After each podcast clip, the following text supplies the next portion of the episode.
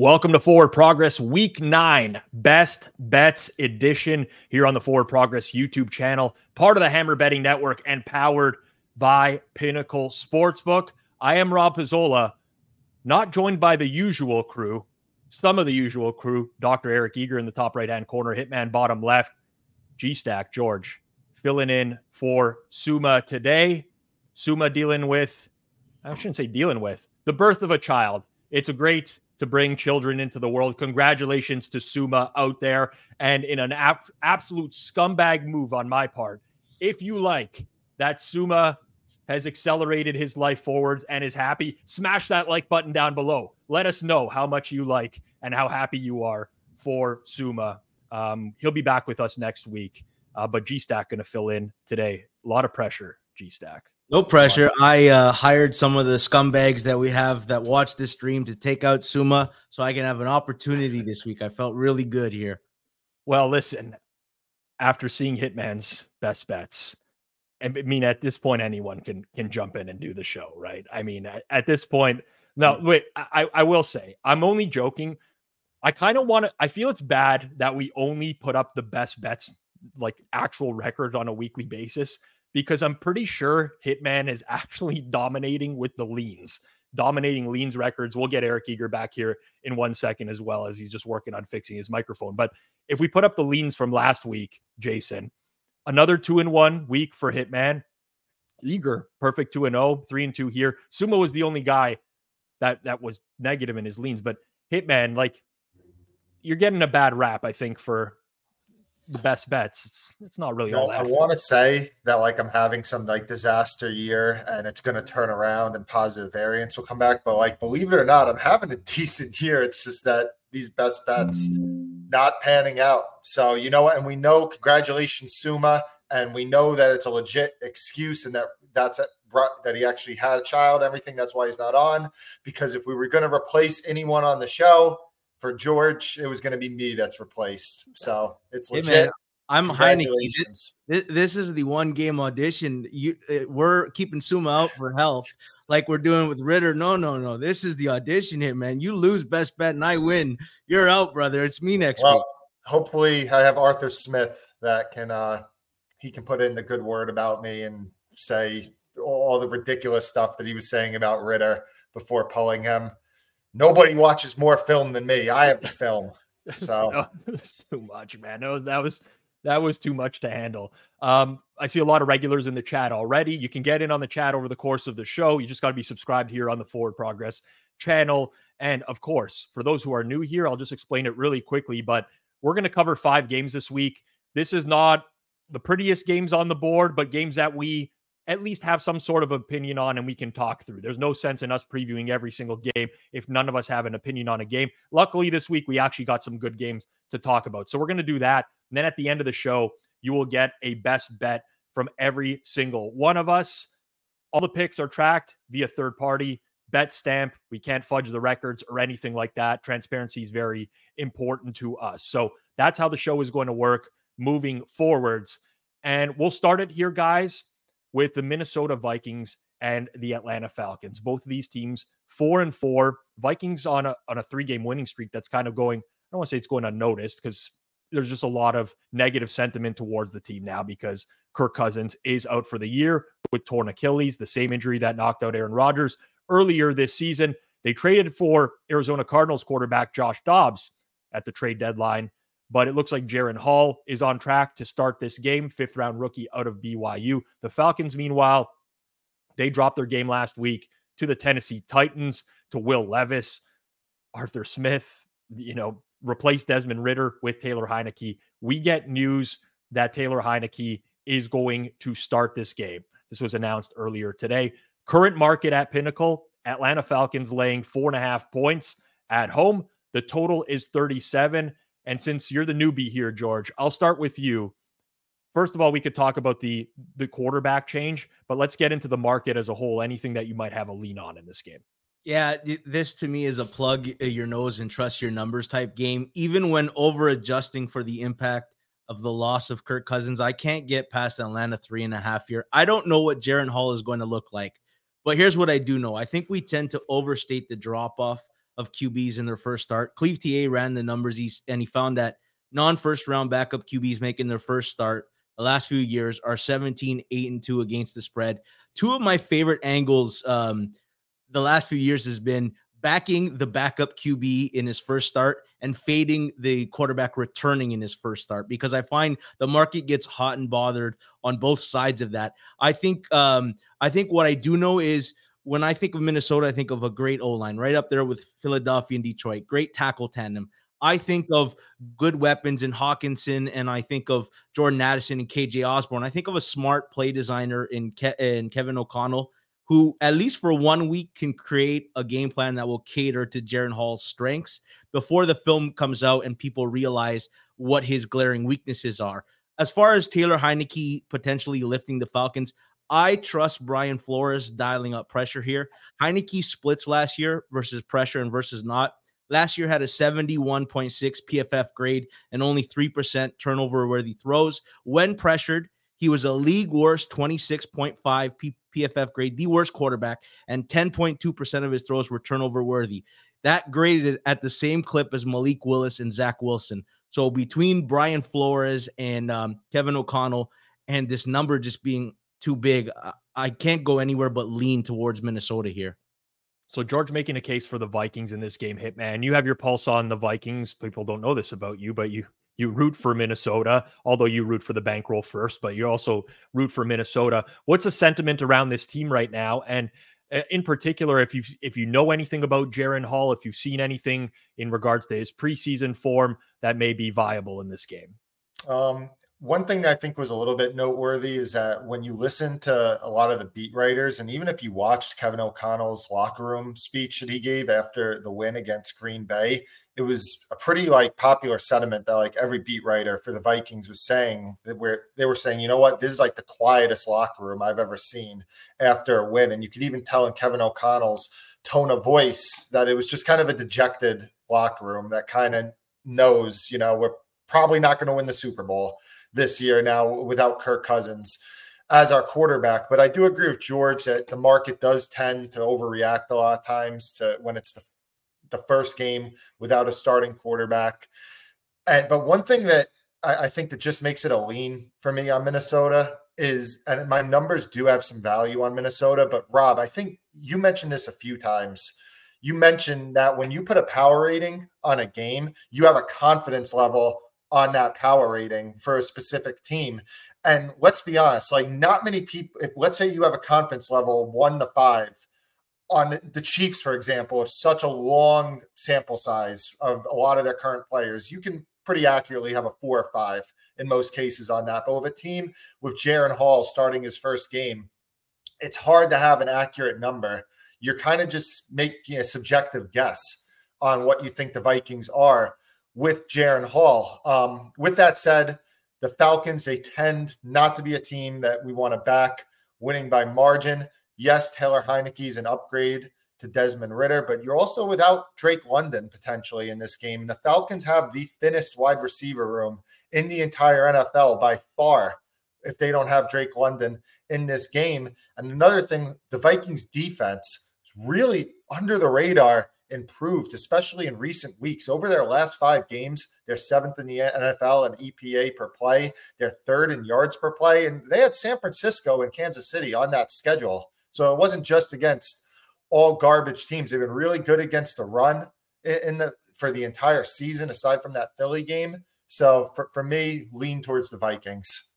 Yeah, I, am kind of with you guys on this one. It's it's like a Vikings or nothing type of game, and whether or not I want to pull the trigger. Obviously, like the Grady Jarrett injury as well, I think is very big for the the Falcons defensive line. Obviously, they had Calais Campbell there, and and our producer Jason's favorite player in David Onyemata as well at nose tackle.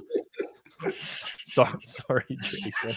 Apologies for that. But it's a significant downgrade, and if there's you know we're, we're talking all about the Kirk Cousins downgrade, and I get it. Like it's that it, it's massive, but you have a team that's not really necessarily built to win by margin. I would say like this would be a no doubter for me if we got the Desmond Ridder announcement. I'm a little bit more like it's more of a pause with Heinicke. I think he just gives you more upside in general. Minnesota plays a lot of cover two, the second highest rate of cover two in the entire league. Desmond Ridder's splits against cover two are terrible this year 28th success rate, 27th EPA. So they kind of get out of that matchup. But ultimately, this is it's just a little bit steep with Atlanta right now. So don't know necessarily that I will bet it, but uh, all three of us, myself, Hitman, and George, have a very small lean to the Minnesota Vikings in this game. Before we get into our next game, I do want to remind everyone out there that we would never consider betting without Pinnacle being one of our sportsbook options because of their everyday competitive odds. You see the odds scrolling across the screen, right at the bottom of the screen every time we break down a game. A lot of times you might go open up your sportsbook and say, well, the odds at the bottom of the screen don't match the ones at my sportsbook. Those ones are a lot better. And that's because they pride themselves on everyday competitive odds. So bet smart, bet Pinnacle, your trusted sportsbook for the past 25 years. And if you are going to sign up to Pinnacle in Canada, use code HAMMER to do so. It does support us here on Forward Progress. You must be 19 plus, not available in the US. And as always, please play responsibly. We're going to move it on here to the second game I want to get to. And this should be an interesting one. It's the Baltimore Ravens taking on the Seattle Seahawks. It's a home game at M&T Bank Stadium for the Ravens. Lamar Jackson, like not the most impressive performance last week. I was going to say wire to wire cover, but they didn't even cover the game. Poor Eric Eager, who had the Ravens as his best bet last week. Nelson Aguilar, thank you very much for that one. Um, Eager probably lost some sleep over that, but Baltimore did win the game comfortably.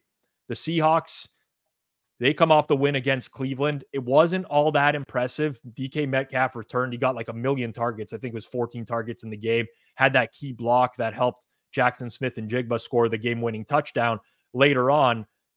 Market in the game right now at Pinnacle, Ravens laying five and a half minus 118. Now, that's the exact same as a minus six. It's like a minus six flat. Sometimes Pinnacle will be a little bit um, off market in what they're proposing as their you know main market there. Total is 43 and a half. And I'll start with you on this one, Hitman. You know, we did see Baltimore have a very advantageous matchup against Detroit a couple weeks ago. That spread was three. This one is basically a six now. So I think the market has come around on the Ravens, certainly. Break this one down for us, Seahawks and Ravens. Yeah. Um, I lean towards Seattle. It, it's just a little bit high for me, especially if we're gotten to the point where it's at plus six right now. Um, I talked about this last week when I spoke about the Seahawks Browns game.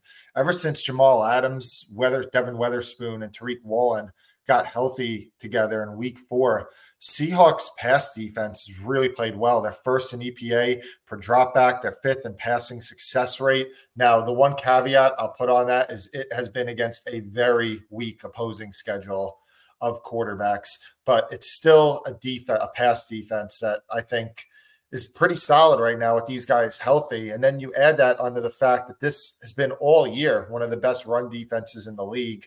They're allowing only 3.1 yards per carry to opposing running backs, which is the best in the, the entire league. And now you're adding Leonard Williams to that, which is a who knows how many snaps he gets his first game playing with the Seahawks, but it's it's definitely an addition that that's going to make this front even stronger for Seattle. And one thing about their offense is that people really haven't talked about. They have a lot of positive regression coming. Over the last three games, the Seahawks have had seven drives that reached the opponent's 27, 16, 9, 6, 5, 3, and 2 yard lines. They have six points on those drives, three interceptions, two turnover on downs. Like, and Seattle is an offense that on paper we know they have a, at least a league average quarterback surrounded by some really good weapons at running back and wide receiver. And the offensive line just continues to get healthier from what it was early in the season. So I, I think that Seattle, I, I, said it last week, I think they're a good team. I think that they're a, a little bit underrated in market. So I, I lean to Seattle at plus six. All right, G Stack, I want to get your thoughts on this. Before I do, though, I do want to bring in this comment from Joey Grable here. Uh, do teams like Seattle fly back home after an East Coast game, or do they go straight to Baltimore? Sounds like a lot of playing time. If not, do you all take that into consideration? One thing about the Seahawks is they've actually really excelled in this spot now, going back several years. Early game, on the East Coast. This used to be like a market angle back in the day where it's like, oh, fade these West Coast teams whenever they're flying cross country. And now it's almost overcorrected to the point where travel is just that much easier. Teams are like way better at planning it out and they've figured it out. So to answer that question, Joey, it's definitely a consideration nowadays, but teams are so efficient with travel. Now, G Stack Hitman made some good points here on some positive regression coming potentially for Seattle, where they're already considered a good team, but might be even better than we consider them. What do you make of this matchup with them going to Baltimore?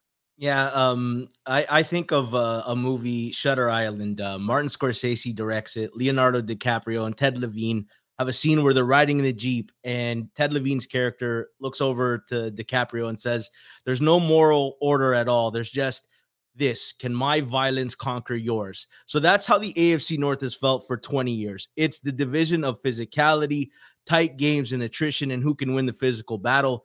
Seattle doesn't reside in the afc north but man they feel like they're built like an afc north team. They've already played cleveland and cincinnati and had two afc north type style games.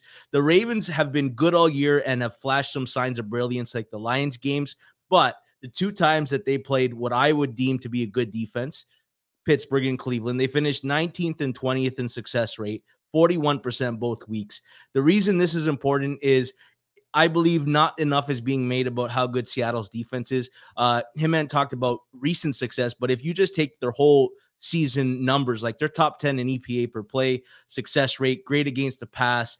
I love their corners. I think it's one of the best tandems in the league. I also remember when they signed Bobby Wagner, uh, oftentimes we think about how a player brings his individual talents into a defense, but I think of Bobby Wagner and what he does for everybody around him. Just being able to do so good at be so good at your job and allow players to just play within a smaller structure. Think Roquan Smith and how he unlocked Patrick Queen, plus organizing guys. Bobby Wagner's the number one graded linebacker uh, playing the run according to PFF. Boye Mafe has also blown up this year, like not only as a pass rusher, but as a run defender. And even Witherspoon tackles, like he's got this Jalen Ramsey mentality. Tell me this team, when you think of Seattle, doesn't feel like an AFC North team. And then I will say this: I know the I know the Ravens looked very good when they beat up the Lions, but was that Lions team going into Baltimore uh, being three point dogs against Baltimore. They were they that much better than what this Seattle team is heading into Baltimore, and it feels like a whole field goal correction is crazy because it's just based on the Ravens blowing out the Lions that one game. I don't have a Scorsese reference to to accompany my my handicap of this game. Uh, I'm going to play devil's advocate a little bit, but I do want to preface this by saying I think this is a very good matchup for Baltimore, but it's already reflected in the number. So, kind of picking up on what George said, you know, again, is two weeks ago, right? Baltimore is home it was three point favorites to to the, the Lions. There was a back and forth in that market. We didn't know at the end of the day like who was going to take money or whatever, and they end up winning that game by a lot. But a few things of note here, in particular with this game, Seattle plays zone coverage at the highest rate in the league. Very little man defense, 85% zone. Lamar Jackson splits fifth in the league against zone in terms of EPA, 29th against man. So he's been very good against zone defenses so far this year. And that kind of stems throughout the majority of his career as well. If you also look at where Lamar has struggled this season, it's when he's been blitzed. For some reason or another, it's really gotten to him. 25th in EPA as a QB when he's been blitzed. Seattle doesn't really do that a whole lot. Sixth lowest blitz rate in the entire league at 22%. So, from that point of view, I don't know. It might be inherently challenging with them um, in order to slow down this Ravens offense. Geno Smith last week, we talked about, I, I lost my lean on the under in that game. It was like scripted plays. It was 14 7, and then no offense could do anything for yeah. the rest of the game. You know, like really unfortunate type of situation. But if you look at Geno against man, God, it's I don't know what why he cannot beat these types of defenses. Now the Ravens don't like they're not the level of Browns man coverage, but they do mix in a lot of it as well. So I factor all that into my numbers. I still don't get an edge on the Ravens. I'm kind of on market here, but definitely did want to point that out um, in terms of this game in particular. Um, and we'll see what happens. But Hitman and uh, and George making the case for the Seattle Seahawks in this game. Just want to remind everyone out there If you're not subscribed here on Forward Progress, make sure you hit that subscribe button down below. Current likes on the stream 45. Just too low. I almost don't even feel like doing any more games if we're only going to have 45 likes on the stream. Like, I hate to be that guy. I hate to be that guy, but take two seconds, smash the like button down below. Doesn't take much, helps people find our content in real time. We do got Eric Eager back with us now, and no better time than to shift to the early morning. I was about to say London game, but it's the Germany game. It's the Germany game. Suma will be in attendance thanks to G Stack, who got him some tickets to the game, and it should be a good one at Deutsche Bank Park in Frankfurt. Tua leading the league in passing yards. Jaylen Waddle, Tyreek Hill, former Chiefs receiver. The storylines are all there. The Dolphins 31 17 win over the Patriots last week, but they also got back all pro corner Jalen Ramsey, who had a pick in that game as well, going to help the team moving forwards. What happened with KC? I don't know. Maybe it was Patrick Mahomes having the flu. Maybe it was just an off game. Maybe it had something to do with Travis Kelce going to the World Series on Friday. Uh, every narrative that you can spin has been spun at this point, but they lost to the Denver Broncos for the first time in eight years. Patrick Mahomes didn't look good in the process. Market right now Chiefs minus two and a half plus 104, basically minus two. Number total sitting at 51. We don't see totals this high in the NFL nowadays. And now that you're back with us, Eric, let's start with you on this one. You're very in tune with the Chiefs, obviously. What do we make of this game in Germany on Sunday morning? Yeah, when I look at this game, um, I think of the fact that the Dolphins have struggled with defensive lines that are as diverse and as effective as the Kansas City Chiefs are. Um, you know, the George Karlaftis, even in a loss last week, was very good as far as generating pressure. I think he's in the top 10 in the NFL in terms of pressure generated per PFF. You have the inside outside game of Chris Jones and Charles Omenihu. Um, a little bit of an issue with linebacker because we saw Willie Gay hurt his tailbone last week. Uh, Nick Bolton is on IR. Um, but generally speaking, I think the Chiefs are deep enough in the secondary as well as the defensive line to give what has been a fantastic Miami offense all year um, some fits, right? And I and so um, in a in a situation where we empirically it's been true for a number of years that Andy Reid kind of like saves his best stuff uh, to to sort of quote a baseball term for teams like Miami this week. Um, the good play, the good plays, I call them, Eric. He the good, the good plays, yeah. But like if you look at things like scheme uniqueness and stuff, it like it maximizes against the Ravens type teams, the Chargers type teams, uh, and I think the Dolphins kind of quali- qualify for that now. Like I think you're going to get a a bounce back game from their offense, but I think the biggest thing, and and this has been Miami's Achilles heel, is when they play teams that have you know decent offensive and defensive lines, they've struggled, and I think the Chiefs uh, uh, you know, are are especially stout there, especially relative to the other Patrick Mahomes, uh, you know, era teams. All right, so that's a, a slight case for Kansas City there. Now, G Stack, I got to get you to take off your your Dolphins helmet for a second here, and and like, I, I, we need an impartial breakdown. But honestly, uh, as a Dolphins fan, you're very in tune with this team. The two times they've stepped up in class this year, I have yep. to point them out: Buffalo, Philadelphia. They lost both of those games by margin. Looked better, I guess, against the Eagles. They were kind of in that game at points before the you know the, the wheels kind of came off there. But what do you make of that? The fact that they've had those two dress rehearsals essentially against better teams and they failed in both. Are you still optimistic as a Dolphins fan? Is, is is this the chance that like they have? And you know, Fezzik points it out in the chat as well. There's some travel as well. KC travels west to Denver, then all the way to Germany has to be a negative there. Like, how do you factor that into this game? So um, I've always been of the opinion that the Dolphins are going to peak in December. This is a team that's going to get better and regress. Uh, we're going to get healthier. Uh, Vic Fangio will have more time with the defense. Jalen Ramsey will be back. Like right now we had Dolphins team this morning. A lot of that's driven by like the health, right? Uh Jevon Holland is out of concussion protocol and Terron Armstead is in Germany and practicing, and we're expecting Connor Williams and probably Robert Hunt to play as well. Uh, so everyone's going to talk a Dolphins whenever they're uh, play a, a good team and it's under three. They haven't covered the spread. I think this is a little bit different It is a neutral field. Uh, Miami traveled early to Germany, where KC is flying out later. I know we only have a two game sample size of Buffalo and Tennessee, but they both lost doing it. And if yep. KC looks bad and, and, loses, I suspect everyone's going to be flying out on Tuesday next year. Um, I think we're going to learn a lot about Kansas City's defense. I do think they are improved. I think they are playing a little bit over their head. Uh, and because they haven't played a Buffalo or a Philly or an offense of that level, and, and I don't think they have been uh, tested yet. And I think this will be the test. If you shut down Miami's offense, then yeah, I'm I'm going to start thinking of Kansas City as having an elite defense. Um, I also think um, of my good old friend Eric Bischoff. He used to say, "Numbers lie and liars use numbers." If you take Miami's season-long data they're 20th in def- defensive EPA per play, 27th in defensive success rate. But take the last month when they started getting healthy and they started gelling, and we're 10th in defensive EPA per play, and we're seventh in defensive success rate. That includes the Philly game. So I challenge you to better understand Miami's defense. You should measure them by the rate they're improving, not by their season long data. Um, I always thought this was going to be a later skew. I'm excited about this. I'm not advocating for it as a play, just like I didn't advocate for Miami against Buffalo or Philly. But if you wake up Sunday and then you watch Miami beat up the Kansas City Chiefs, I'm just telling you, don't be surprised by this result. So G Stack pulls out the Scorsese references, the Eric, his good friend Eric Bischoff. I, I, I can't wait to see what comes next in our next. Now you you do stuff like that, G Stack, and then you have to live up to the expectation forever. Bad play for for a guy who's in here for the first time. I just got to let you know that.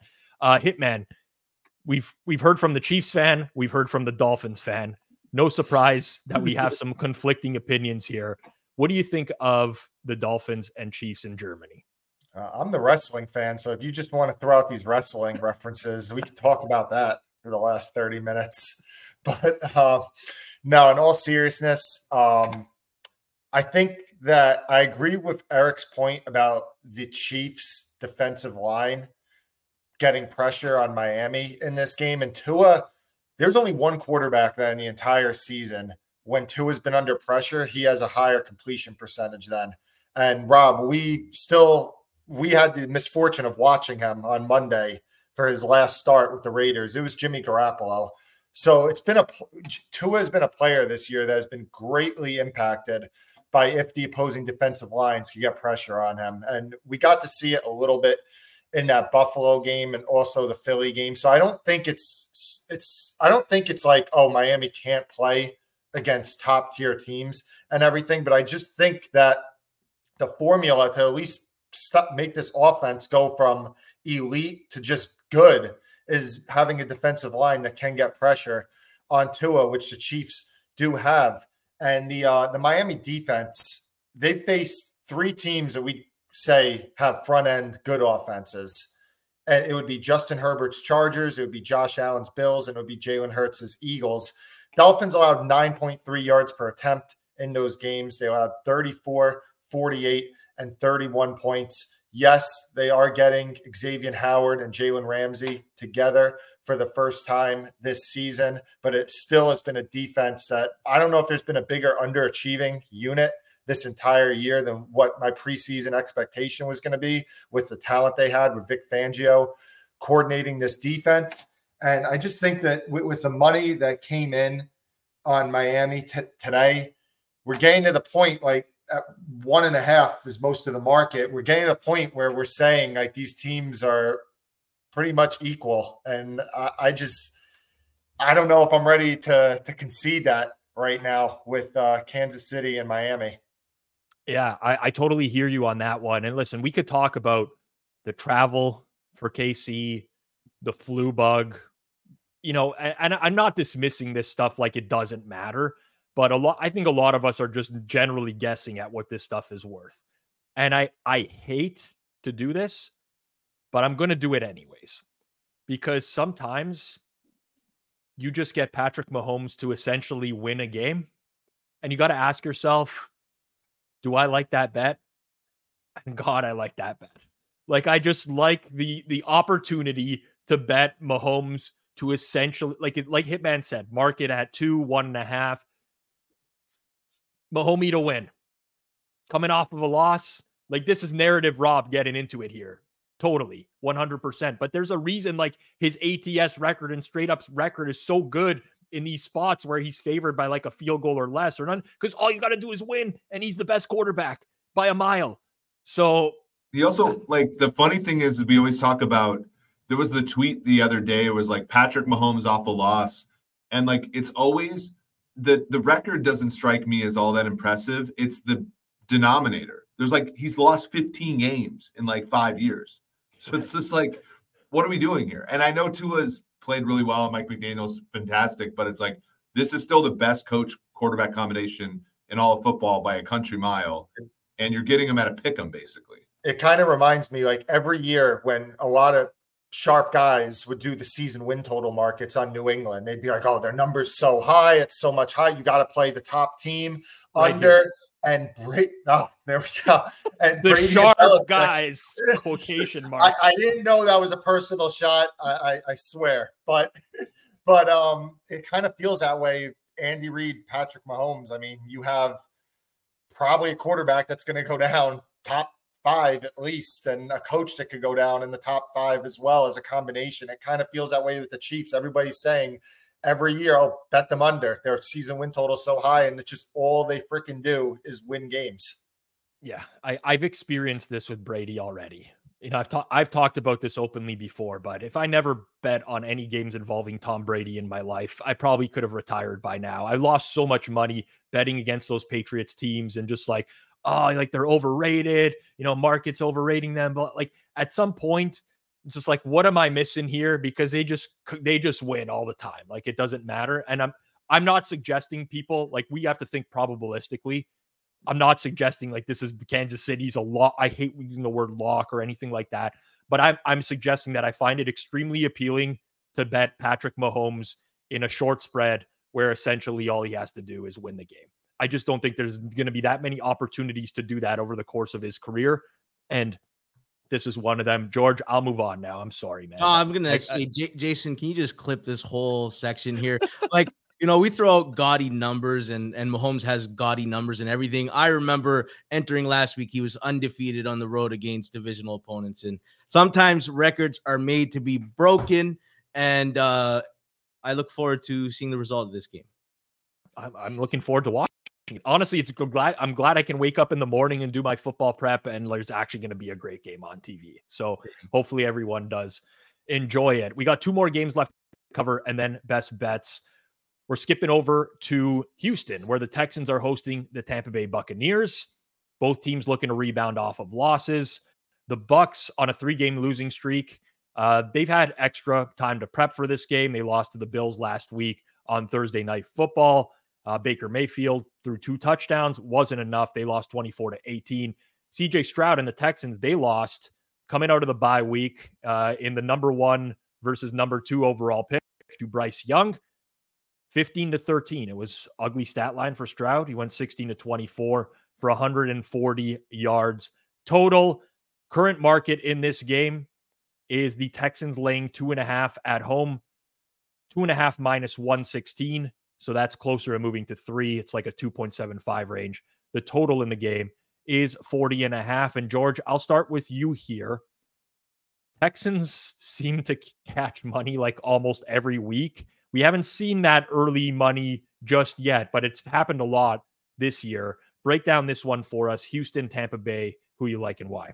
I wish I had like really good stuff here about schemes and matchups and everything. And like to me, this is just a little bit simple our numbers tell us one thing and and sometimes there's nothing to disprove that. I think both teams suck at running the ball and they're both very good at stopping the run.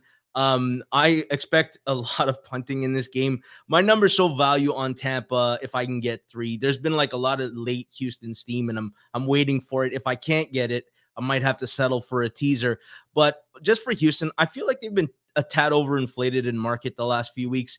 The Steelers blowout feels like a long time ago. It was over a month ago. Since then, they've lost to Atlanta, Carolina. They beat New Orleans in a game where the Saints dominate the stats and make four red zone trips and come away with only six points. I think both teams are comparable. The only daylight between them is Tampa Bay generates the third most turnovers per game in the NFL. They have guys like at every level. Antoine Winfield is a guy.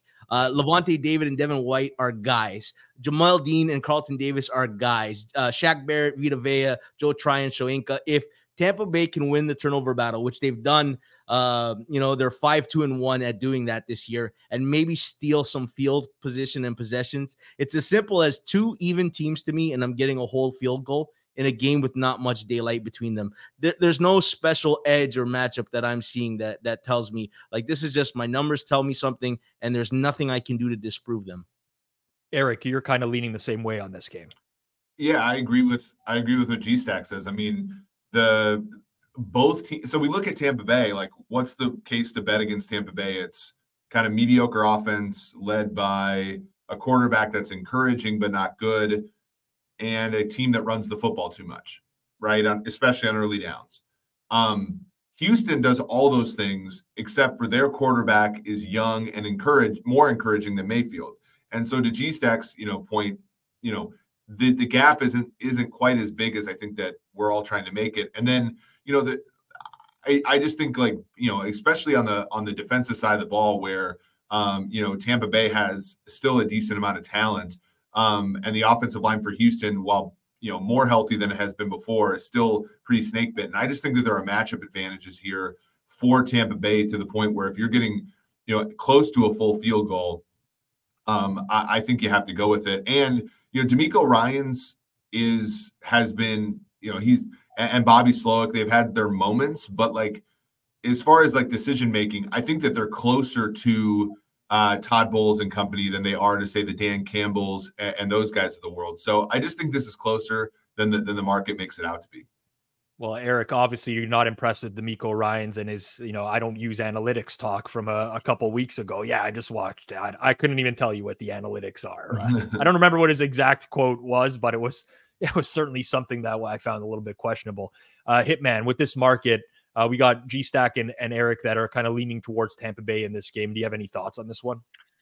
Not much of an opinion. I, I think that a big question for this game is which play caller, offensive play caller, is going to open up the offense a little bit for their quarterback. We I've talked numerous times on the show about Tampa being the worst run blocking team in the entire league, but repeatedly running Rachaad White on early downs, leading to all these third and longs for Baker Mayfield. But Bobby Slowik has done pretty much the same thing for Houston. I mean, if there's a team that's as bad as Tampa running the ball this year, it's Houston. And Carolina just absolutely dared them to run the ball last week, playing a lot of two deep. And they took the dare and they still absolutely could not run the ball, even on the Panthers' run defense. Um, CJ Stroud, just 30% of his pass attempts this year have come on first down, the lowest rate in the league. Houston ran the ball on 16 of 23 first downs last week, despite having no success. And, and CJ Stroud, you know, it, it's hard to be that sustainably good on third down, just as a rookie quarterback that doesn't have a great supporting cast around him. It's hard for any quarterback to just keep bailing a team out on third down, let alone a rookie quarterback in CJ Stroud. So I'm don't got much of an opinion, but I'm interested to see if any of these coordinators do try to open things up a little bit for their quarterback. I'm kind of with Hitman here that I I don't have a strong opinion on the game, but I do have to say that I think the Bucs absolutely stink. Like I think that they so Bobby Slowik with the first early down running, he seems a little bit more self-aware of what they're doing. And like, I think that there's a possibility that they could get away from that. Now, we're going into week nine of the season. It's probably not the case, but comments I've seen from the Houston coaching staff lead me to believe that they're at least a little bit more self aware. Baker Mayfield's coming off two games where he passed the ball 42 times, two games in a row. I like imagine Todd Bowles game planning this week and he's like, guys, we cannot do this. Like Baker needs to have 20 pass attempts. There's no way we're we're losing games. He's throwing way too much. Like that's all I can picture in my head right now. So the the likelihood that one team corrects it, in my opinion, is way more likely to be towards Houston. I don't want to bet this game, but I almost want to bet some Houston alternate spreads because I feel like there's a scenario where they come out with an actual decent game plan and Tampa just comes out and sticks to whatever the hell they've been doing forever now, even when they had Tom Brady as quarterback for some reason or another. That's my thoughts on the game. I probably will bet some Houston alternate spreads. I probably will. And on top of that, just the last thing I'll add Tampa has not been able to pressure this year without blitzing. They're blitzing at a pretty high rate relative to the rest of the league. I think they're in like the 37% range or so. I think it's a top five blitz rate team. CJ Stroud has demolished the blitz this year. It's been very, very good. Uh, his receivers can win one on one. He throws downfield when getting blitzed. I think there's a lot of things working in his favor, in particular for this game. But yeah, tough one, tough one. Nothing will surprise. Nothing will surprise me in the NFL. Final game we're going to talk about this week before best bets. It's a banger on Sunday Night Football. Probably a pretty emotional game. Is the Bills' first visit back to Cincinnati since Damar Hamlin uh, went into cardiac arrest on the field last year. Very scary situation. We all remember it really well. So a lot of emotion going on there. Buffalo Bills get back on track last week. It was like, you know, they played well, but it was kind of like an unconvincing win against the Tampa Bay Buccaneers at home on Thursday night football. Cincinnati, on the other hand, an extremely convincing win. And now that's three straight victories for the Bengals. They could possibly get back into the division title picture as well. They just looked incredible offensively last week against San Francisco. Now, this is an interesting handicap because the market, as it stands right now at Pinnacle, is Bengals minus two and a half. The total's 48 and a half. In particular, with the side of this game, Eric, look ahead numbers were very different Buffalo favored in a lot of spots. There's been quite an adjustment from one week to another on Buffalo and Cincinnati. So that's a lot of the talk that's been happening around this handicap. Do you think, Eric, that this adjustment from week to week is warranted, or is this a time to potentially sell on the Bengals? Yeah, I mean, I, I, it's annoying how good the Bengals are playing right now. As as a Chiefs fan and as somebody who doesn't necessarily like that fan base very much. Um, but it, I think it is. I think it is warranted um, to an extent, but I, I think from a pure power ratings perspective, I don't know if you can get to this number for the for the Bills. Like I don't think you can get any. Like I, I'm more. I'm in the range of like Bengals minus one. Um, and and that's in large part because and that's with me making like significant adjustments for what the Bengals have done the, you know the last few weeks, as well as maintaining uh, a decent weight on my prior for the Bengals, knowing that this has been the way that they've been for two three years now. Um, I think Buffalo. Look, Josh Allen is leading the league in total EPA per dropback. Uh, he should be getting bets for MVP right now at the prices that he's at. Um, and uh, you know, I think defensively, you know, they bring in Rasul Douglas as kind of a perfect corner for their scheme. Uh, Von Miller's ramping up a little bit. I, I just think that this is, I just think this number's off. And I think that because, you know, in some ways, and the Bengals have been so good against the spread in the second half of season the last two years. Like, I think that there is an adjustment that's being made, possibly rationally, to try to protect themselves against this. Um, but I think it's swung a little bit too far. Um, we don't, we typically talk a lot of sides on this, but this is a game where there's been some total interest. We saw the number move up a little bit earlier in the week. I see Patrick in the chat. I'm not sure how this total doesn't fly over. Hitman, we talked about this when we were doing the Monday Night Football stream as well, like a little bit. And you were someone that was really advocating for the over in this game. Yeah, Patrick, if you're not sure how this total doesn't fly over, ask yourself if you want to back me on a best bet later. That might be the way that it doesn't fly over. If you need a little hint on what I'm gonna end up taking on this show, but um, yeah, I, I think that the over still has value at 48 and a half, 47, 47 and a half on um, the opener was that that was super low. But I, I think that this total should probably be closer to 50.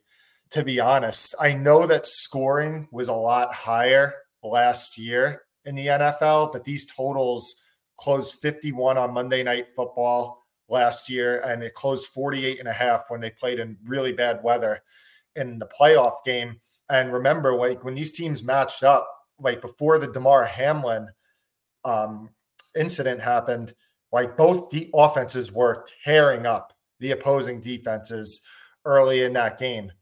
So Buffalo, they they're 29th in EPA per play on defense since they had the major injuries occur in week five. The Bengals defense has not been the same as it's been in previous years, despite Peter Schrager on Good Morning Football saying that they were arguably the best defense in the NFL. Disagree with that strongly. But um, and then the offenses for these two teams, Josh Allen has been running more. It's been a point of emphasis to get him running more. This offense just opens up a new dimension when he's running the ball. They did it against Tampa. They're running more no huddle than they have in previous weeks. Joe Burrow looks absolutely back. They lead the league in pass rate over expectation the last five weeks. I think it's just similar offenses to last year and way worse defenses than what these teams have previously had. G Stack, this was something that you might have been looking at as well. Yeah, unless you live in Australia, today is November 1st, which means in exactly two months, it's the most optimistic day of the year for everybody. New Year's Day, people make resolutions. They say, New Year, new me. Well, I'm going to do that for Cincinnati. I am tossing all the data out previous to last week offensively, um, just because it's not relevant anymore. Joe Burrow was running around, avoiding pressure. I'm also going to toss away Buffalo, or not toss away, but I'm going to heavily factor in Buffalo's uh, data since losing Matt Milano. Since he um, uh, for for Buffalo, they're 26th in def- defensive EPA per play and 29th in defensive su- success rate since they've lost him. I know they traded for Russell Douglas. I'm not sure how quickly he gets integrated into the game since he also has a, a, a terrible defense, 25th in defensive success rate. They also give up five yards per carry. Like people move the ball on them. Even like outside of Brock Purdy's interceptions last week, he moved the ball very well against them. I can't confidently say which defense will make a stop. Although with Josh Allen, he creates a little bit more volatility. No QB is responsible for more turnovers the past three years than him. I don't care what anybody says. He is Brett Favre reincarnated. Even against the Giants a few weeks ago, he throws a ball that ends up being a touchdown. And while it's in the air, I'm like, oh no, oh no, oh no. And when it gets completed, I'm like, you, you are something else, man. He's reckless. He throws it in windows that he shouldn't. Um, so that reckless play style might create uh, some volatility and, and, maybe some turnovers. All that being said, I can only lean towards the over just because I love both offenses. Don't trust either defense. And this game could very much look like the Miami Buffalo game from week three when the first five drives of the game were touchdowns. And Josh and Tua had one incompletion during those five drives. That we could see a bit of a track meet game in this game. Um, Josh Allen loves his YOLO balls. For sure, he does. George going to be dumpster diving looking for his priors if Burrow stinks it up this week. Honestly, Scott Scott said chow priors. I can't even tell you how many times I've done this and normally it's a mistake, honestly. Like I, I do this a lot of times early in the year where I'm like, no, no, there's there's no way that this prior is right on this team. I honestly did it after week one. I literally did it after week one where I'm like, I think the Seahawks might actually stink. Like they might be terrible. They looked horrendous. I'm like, I don't know if this prior is going to be right or not.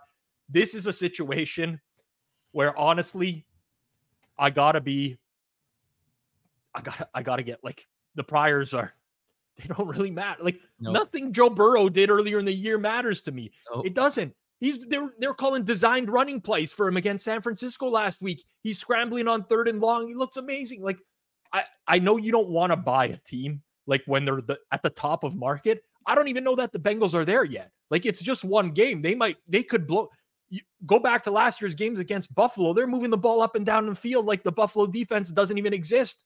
And the Buffalo defense now doesn't exist. So I I'm like very strong lean to over, very, very strong lean to Bengals, maybe Bengals team total over, something like that. Again, we could probably clip this. I've been very animated and uh, it's going to be like an amazing 13 to 10 Bills win somehow. Another primetime under, some something crazy like that. All right. Before we get into best bets here, which we'll do here very shortly, I want to remind everyone we have a lot of content here on the Forward Progress YouTube channel, 2 p.m. Eastern Time, Monday through Friday. We got something going on. But as of this Thursday night, we were previously doing these live watch alongs over on the Hammer HQ. They're moving over to the Forward Progress channel.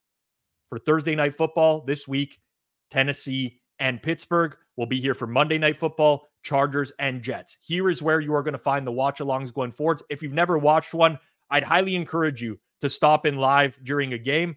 These three fellows that are on the screen with me right now often make appearances, as do Jeff Feinberg, Suma, guests outside of the Hammer Betting Network, including Drew Dinsick and Andy Molitor. We got a full crew of people that stops by, and we just watch the games and shoot the shit, if I'm being completely honest. Sometimes we don't even talk football. This week we talked Halloween. We did a talk pies around Canadian Thanksgiving. We do a bunch of stuff. It's a good time. I'd highly encourage you to check it out. We bet the games live as well. So if you're interested, check out the watch alongs Thursday night football. We go live 15 minutes before game time. If you hit that notification button down below, you'll get alerted whenever we go live here on Forward Progress. Before we get to the best bets, smash that like button down below. Let's get those likes up as high as we can. And it's fresh blood here on Forward Progress. Best bets show. First time G Stacks giving out a best bet. Typically, the honors go to the winners from the week before. But because we got some fresh blood, G Stack, you're up first. Who's the best bet this week and why? All right. People don't like to step in front of uh, this Ravens train, Rob, but I do. I love how beautiful trains are. And I, I oftentimes don't make the best decisions in life.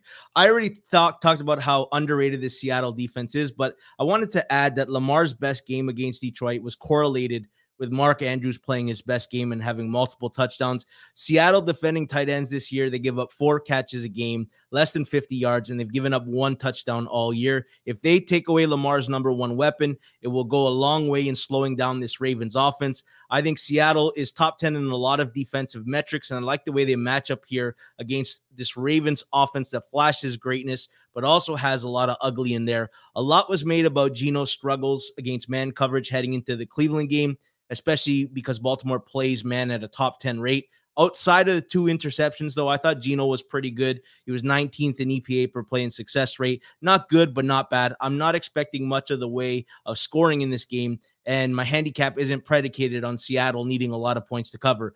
Baltimore is middle at the pack at creating turnovers. And if Seattle can avoid more than one, then they probably have a chance to win this game, or at the very least, it'll come down to a close finish.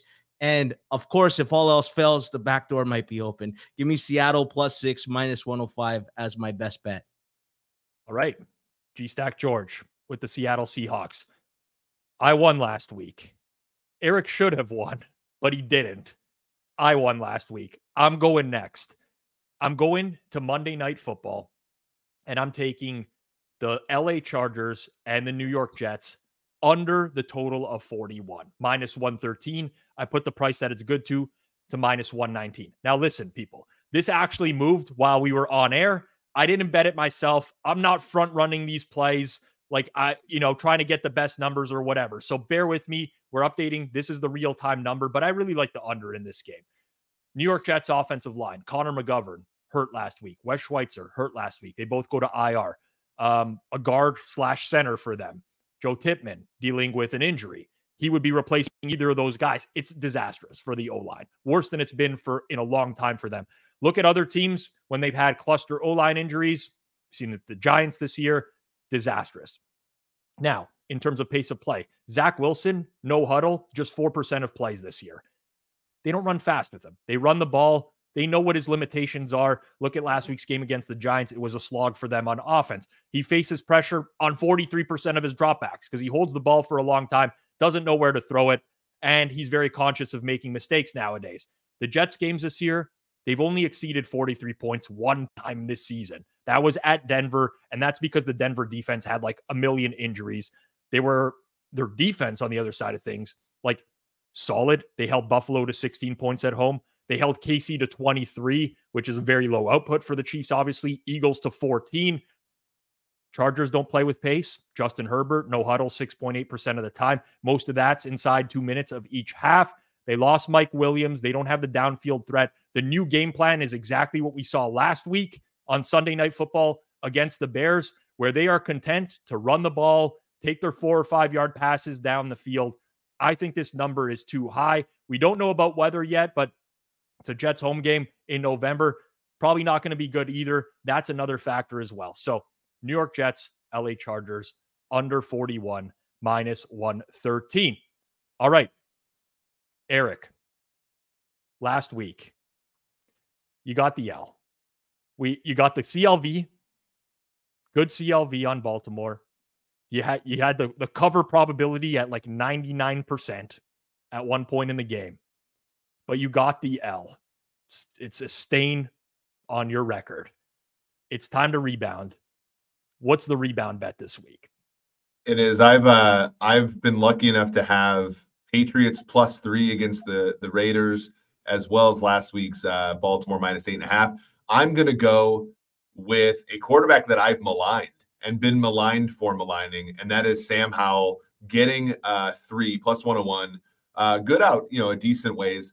Um I look, New England's an, an interesting case study in a team that our prior beliefs on, our, our sort of aura about, just just simply doesn't stand up. You know, Sam Howell is going to probably set the record for number of sacks taken by a quarterback in a season. New England this year, only the Saints, Jags, and Bears uh, on defense have generated fewer sacks as a percentage of dropbacks. When Sam Howell is actually able to get the ball out, he's been phenomenal. It, last week he was, you know, basically he only took a sack in the last like you know drive of the game. Um, you know, they were very efficient moving the football. New England allows, um, you know, a top half of the league average depth of target, which is also kind of what Sam Howell is trying to be a very, uh, you know, high variance quarterback. And and I just think the, the market's overcorrecting for losing Sweat and losing Young. They are two players that are positive to the point spread, um, but not nearly as much, uh, I think, as this movement suggests. So uh, I'm going to go with Washington Commanders plus three. Eric Eager, fade and right angle sports. You love to see it. Head to head. Boom. Uh, I think a lot of that price was like the move was anticipating Washington making some deadline day moves, which they did as well. We also forget, you know, Kendrick Bourne tore his ACL. DeVante Parker got concussed last week. I don't know if you look at the Patriots receiving core without those two guys, but Jalen Reagor is like their second best receiver, I think, after those guys. So it might be an, an absolute shit show for them. Hitman, you alluded to it earlier when we were breaking it down, and someone just started popping the screen, man. Boom. They couldn't get enough of that over in Bengals and Bills, which costs you a point on your best bet. But for those who missed it earlier, let the people know what it's going to be this week. I'll tell you what, if you're you're backing me on a best bet, you you got you got some guts betting that up from 48 and a half to 49 and a half, whoever that is. But um, I still like the over 49 and a half in this Buffalo Cincinnati game.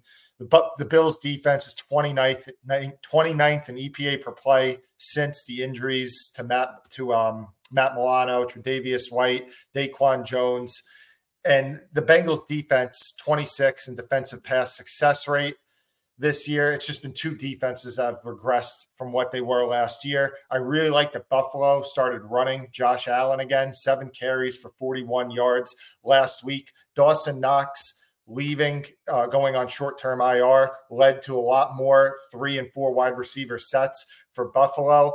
And it also led to a 32% no huddle rate, which was the Bills' highest that they've had in four years. They also went 6% higher in situation neutral pass rate. So I think that the Bills are going back to the offense that has worked in previous years. And Joe Burrow, there's been no offense that was upgraded more after the performance that he had against the 49ers. The Bengals lead the NFL in pass rate over expectation the last five weeks. It's two offenses that are trending up, two defenses that are not nearly the same as years past. Give me the over.